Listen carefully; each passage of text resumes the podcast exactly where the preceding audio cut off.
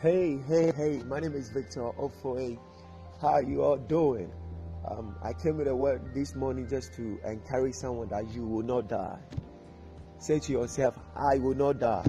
You will not die. You will live to declare the word of God. You will live to accomplish everything written about you in the books of the Lord Almighty. You will live to, to be of blessing to your family. You will live to be of blessing to your community. You will live to be of blessing to your nation. You, you will live to be a blessing to your continent. You will live to be a blessing to the world in the name of Jesus. And this morning, this day, this is what I want to tell you that the Lord Jesus is in control. No matter what you are going through, no matter what you are feeling in your body, know that God is in control and it will come true for you. Just hold on.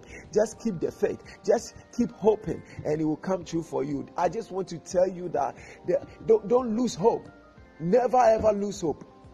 Never ever lose hope.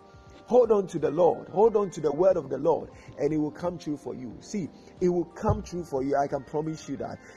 It will come true. The Lord has never failed before, and He will never fail. It will come true for you. Just hold on to His word. Just hold on to His word, and He will come true for you. He has never failed before. The Lord Jesus Christ has never ever failed, and He's not ready to start with you. He will never fail you. He will never ever fail you. He will come true for you. And I just want to know today, today you will never ever die. You will not die, but you will live for the purpose of the of the Lord Almighty. You will live to achieve and, and, and to, to, to, to achieve the purpose of God concerning your life. Amen. If you believe it, shout amen. And and yeah, if you believe it, shout amen. God bless you. Amen.